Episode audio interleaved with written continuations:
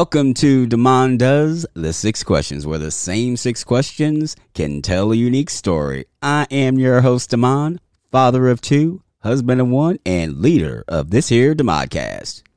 And thank you for hitting play, joining me, and for the reviews. If you listen and like the show, you can leave a review on your podcast app. More reviews prove that you're listening and will show up recommending shows like this and takes less than a minute. My guest grew up in Philadelphia and began weaving stories at an early age. She is a poet and writer of horror, fantasy, and science fiction.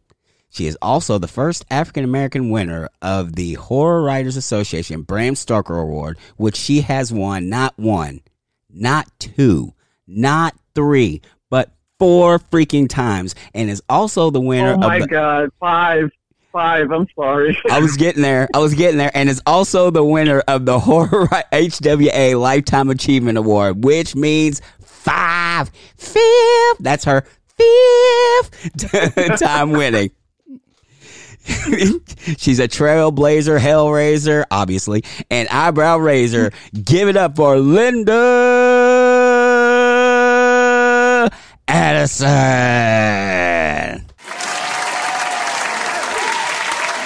Oh my God, that's like a Philadelphia cheer there. I like it. I was going to say I've actually won five because I won five, a fifth one this year. So that makes six of the awards in the house. But My well, doggone it, I'm gonna have to re-record that and uh, no, no, no, don't you dare. Don't you dare. thank you for taking time out of your precious day to talk to a perfect stranger. Well, joy and pleasure. Always happy to talk about creating stuff. I'm always happy to talk about creative things, especially in your interesting questions that you have. How does somebody with a BS in mathematics wind up uh, being a Bram Stoker winner for six six times? How does that happen? I know it doesn't seem like an, an equal equation, does it? No. Well, I mean, the thing is that I I grew up uh, with a crazy imagination. It was always in like the wild fantasy, you know, area, sci-fi horror area. But I also grew up with uh, nine of us in the house, and not always a lot of food and heat and lights. And I decided that being a writer, which I knew I had to do, was not necessarily a choice that would lead me to being able to have a, a good life, be able to eat every day. So I was good in math and science, so that was the route I went for getting a job. You're the second oldest of ten, right? I am the second oldest. So nine of us grew together, and then I found out later I had an older brother, but I was the oldest in the house growing up. So, Oh wow. Okay. and my mom, my mom was an amazing storyteller. I don't know where I would be now if it not been for her, because in times when we ne- maybe didn't have electricity or TV or anything, she would make up wonderful stories. Until I got to school thinking everybody got to make stories, so my imagination got a, a pass because of my mom. Wow, that's cool. Do you remember any of those stories that uh, your mom told uh, you when you were younger? I kind of do. I wish I had written more of them down, but I do have. She passed in 2009, but I do have one that she wrote, like a child story she wrote for my sister's daughter. So I, ha- I remember bits and pieces of it. So it was mostly like fantasy adventure kind of things. Reminds me a little bit of Alice in Wonderland type stuff. But she made them up and she put us in the stories. I grew up thinking that was just natural. That's cool. Are you ready to answer the six questions? I'm ready to give it a try. Let's go. Question number one. I think we already answered this, but you can go into as much detail as you like. When did you know you wanted to become a writer? I do have something to add what we talked about. Um, when I grew up, there wasn't a lot of books in the house. I didn't connect storytelling, imagination necessarily a physical book. When I went to school, the first time I remember a teacher reading to us from like a Steve Dick Jane Run book. And I remember looking at the pictures and hearing the story and thinking, I want to make things like that. So that was the first time I realized that I wanted to make books. I had no idea what that meant at six years old or, or five, but that was um, that never left me.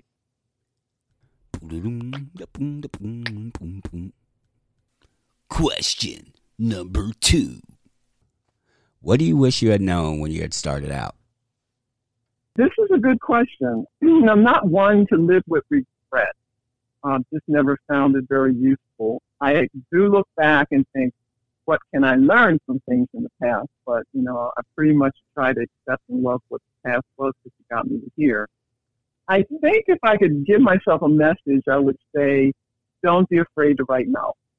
Now, I know that sounds kind of funny, but my whole career has been made on collections of poetry and short stories. And I was always afraid of writing novels because I thought if I started a novel, it's just such a big landscape. I'd get lost, never get out, never write and publish anything again.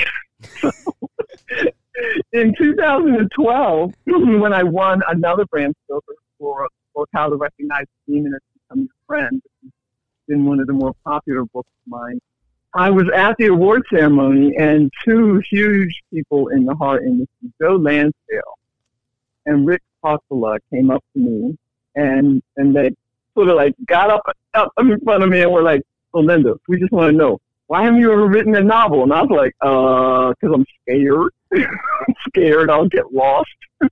wow. I can't remember which said it, but I got, they said to me, but Linda, um, you know, you could just write a novel like every chapter's a story. You know how to write a story, beginning, middle, end.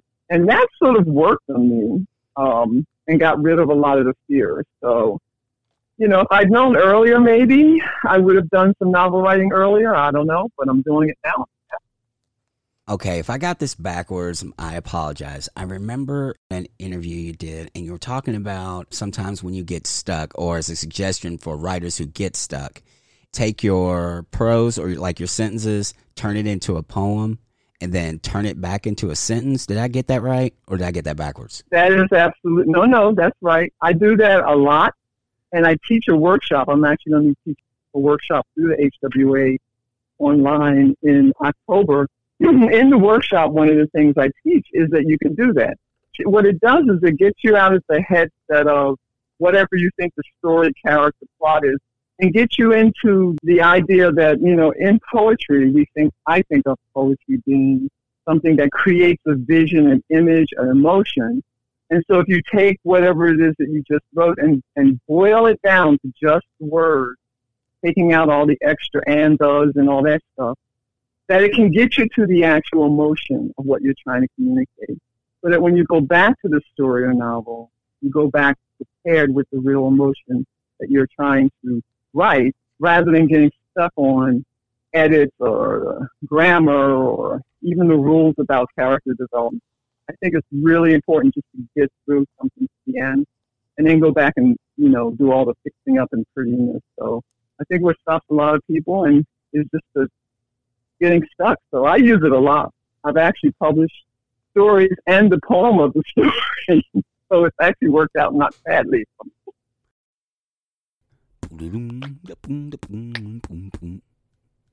Question number three.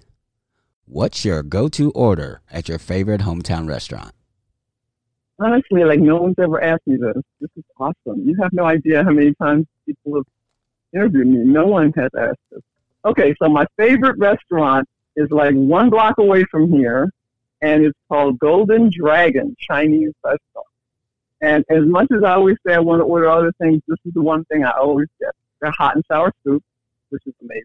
And I've had a lot of different ones in New York. I'm in, in Arizona now, and, and I'm very impressed. It's the best hot and sour soup I've ever had. Their orange beef, room, and their eggplant. Their Szechuan eggplant. That sounds delicious. I know. I feel like I'm going to have to order it when I finish talking to you. you like to start your morning off with coffee, right? You're a big coffee drinker. Ooh. Okay, we Ooh. need we need to oh. talk we need to talk mm. coffee.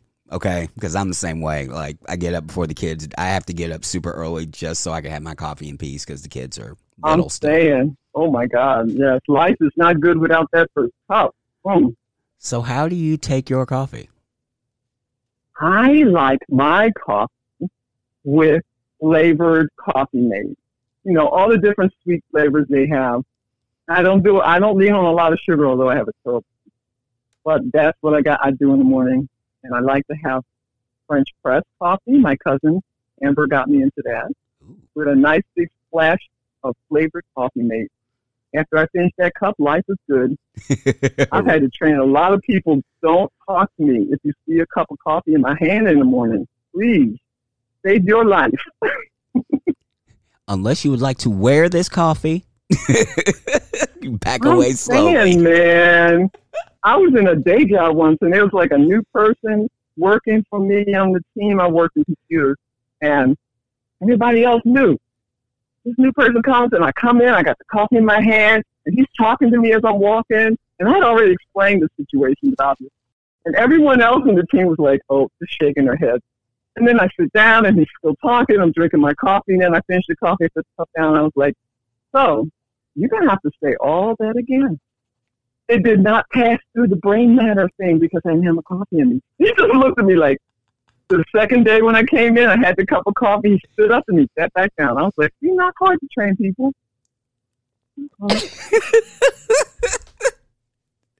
that is Oh, awesome. I would have this is paid. real. This is real truth. This is real life here. Wow. Duly noted. Question number four. What are you curious about? Well, I love this question. I've been curious my whole life about everything. Everything. Like I was a watcher when I was younger. Like I would not be considered a shy person now.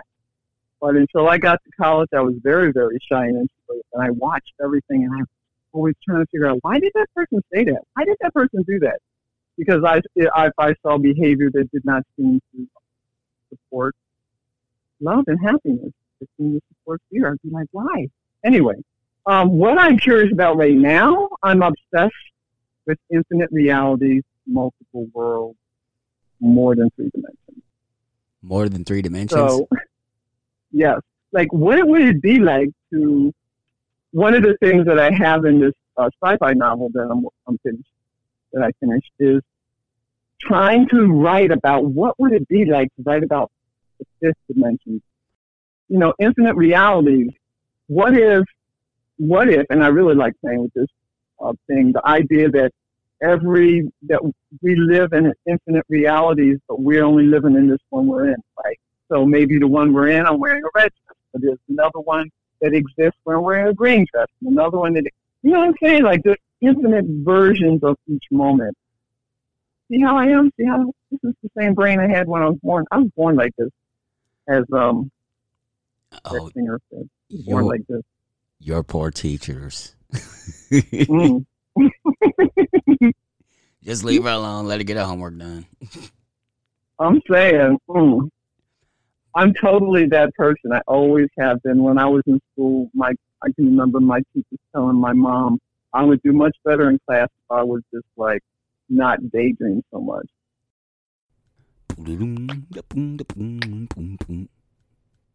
Question number five. Is there anything I should have asked but didn't? Well, something that I think most people would not think about asking, and that is the fact that I had a film release. I didn't have a film. A film was released this year that was inspired by one of my poems. Really?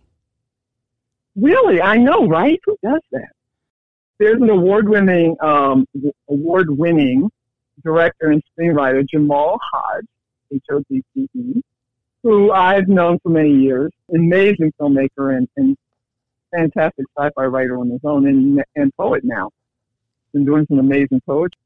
He showed me a script he had that was inspired by a film, by a poem that I wrote called Mourning Meal. Mourning like mourning lost, not good morning America. Amazing. He turned it into a film, and the screenplay itself went on last year to win in place at a lot of film festivals. And this year, the film itself came out. So far, it's won three awards. Wow. He won Best Director. I know, right? It's just gotten started. This is just the beginning, please. It, he won Best Director of Short Film at the Genre Blast Festival. At the Hip Hop Film Festival, he just won Best Social Horror for the film. And he personally won the Vanguard Award because he's very involved in the field, very sharing of his resources with other filmmakers, and he does work with students. And just, but anyway, he's an amazing person. And the next one we're looking forward to is the Chelsea Film Festival. It's a pretty big one. So, hey, film, poetry, how's that happen? happening. That isn't. That is amazing.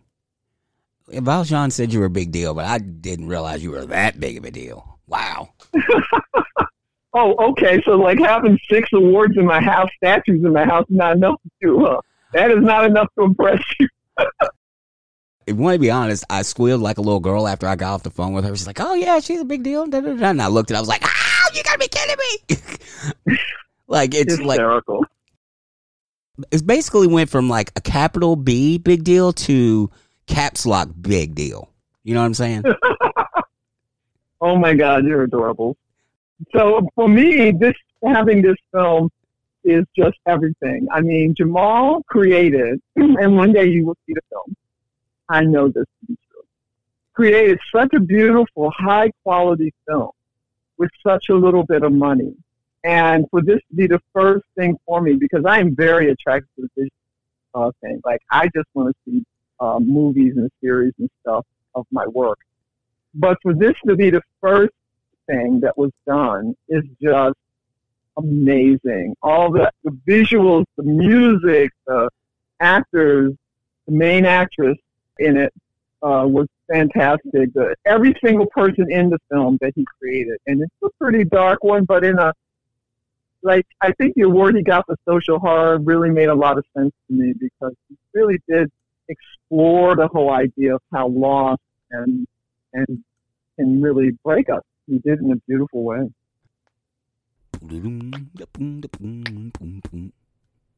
Question number six. If you could create a new holiday, what would it commemorate? You know, we have so many holidays out there. I just found out yesterday was um, something about son's great son holiday, which I only have one son, so I sent him a happy son holiday to you. And I always tell him he's my favorite son, my only one. But anyway, I've always done that. But I think I would like to create something different. Why? Because that's how, like I told you, that's how I, I'm not really one for coloring in the lines all the time. So I think I would like to see a compassion hour holiday. And that is if, if people so choose, the first hour of every day to spend some time committing themselves to being passionate, compassionate, compassionate with themselves and then with others that they love and then those people who piss them off. Just to spend some time sitting with the idea that everyone has a story that everyone's life is dictated by how they deal with their joy and their pain. And so to allow that in ourselves, to not be hard with ourselves when we act out in a way that we don't like, understand that that comes from to understand what people love, and to understand what people piss us off. Don't mean you got to take, you know, doesn't mean you got to put up with the bad behavior, but you got to understand it. You know, it's really important to understand and not take stuff personal like that. No, that's what I do. I'm passionate, Alan.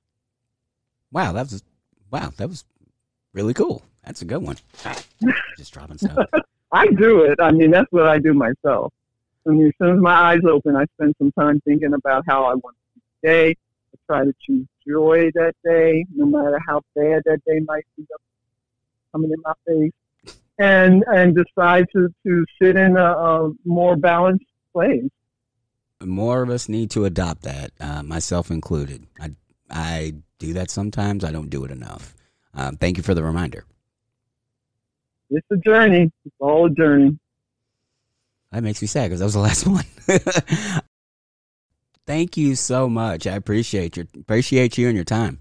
Well, it's been a blast. Thank you so much. I appreciate having the the time with you to answer your interesting questions and to talk with you. Very cool.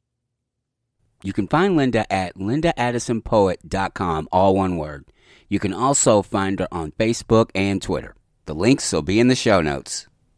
Thank you, dear listener, for tuning in. And if you enjoyed the show, take another two minutes, log on to Apple Podcasts or wherever you downloaded this, leave a five star rating and a review. It would help the show grow. Remember, you can contact me at Demond Does, all one word, on Facebook, Twitter, and Instagram. If you have a question or suggestion, you can also contact me at Demond Does, once again, all one word, at gmail.com. Thank you once again, and please remember to leave a rating and review. It drives us up the charts so more people can enjoy the show.